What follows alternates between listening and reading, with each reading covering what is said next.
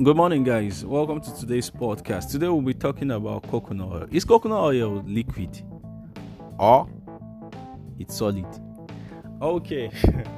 In this part of the world, okay, let's talk about Nigeria.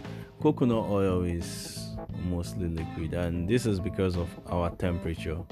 Coconut oil is liquid above 75 degrees, that's 75 degrees Fahrenheit, uh, that's about 25 degrees Celsius, and below that it will become a solid fat.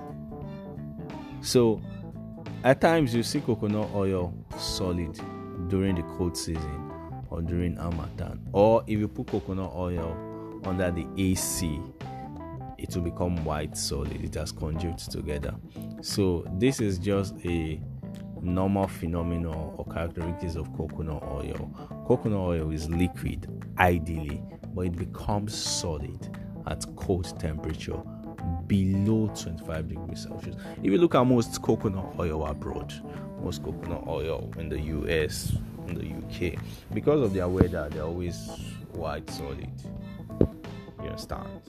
When we check on and you do your Google search and everything, most coconut oil will actually come out are white solid.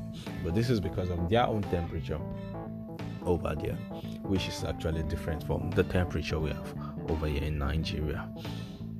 And basically, that's just so coconut oil can be liquid, it can be solid. All depends on temperature. So, for more of us that test coconut oil, keep staying healthy, keep using virgin coconut oil, and remember, coconut oil is man's own gift from God to humanity. Take care. We love you. Bye.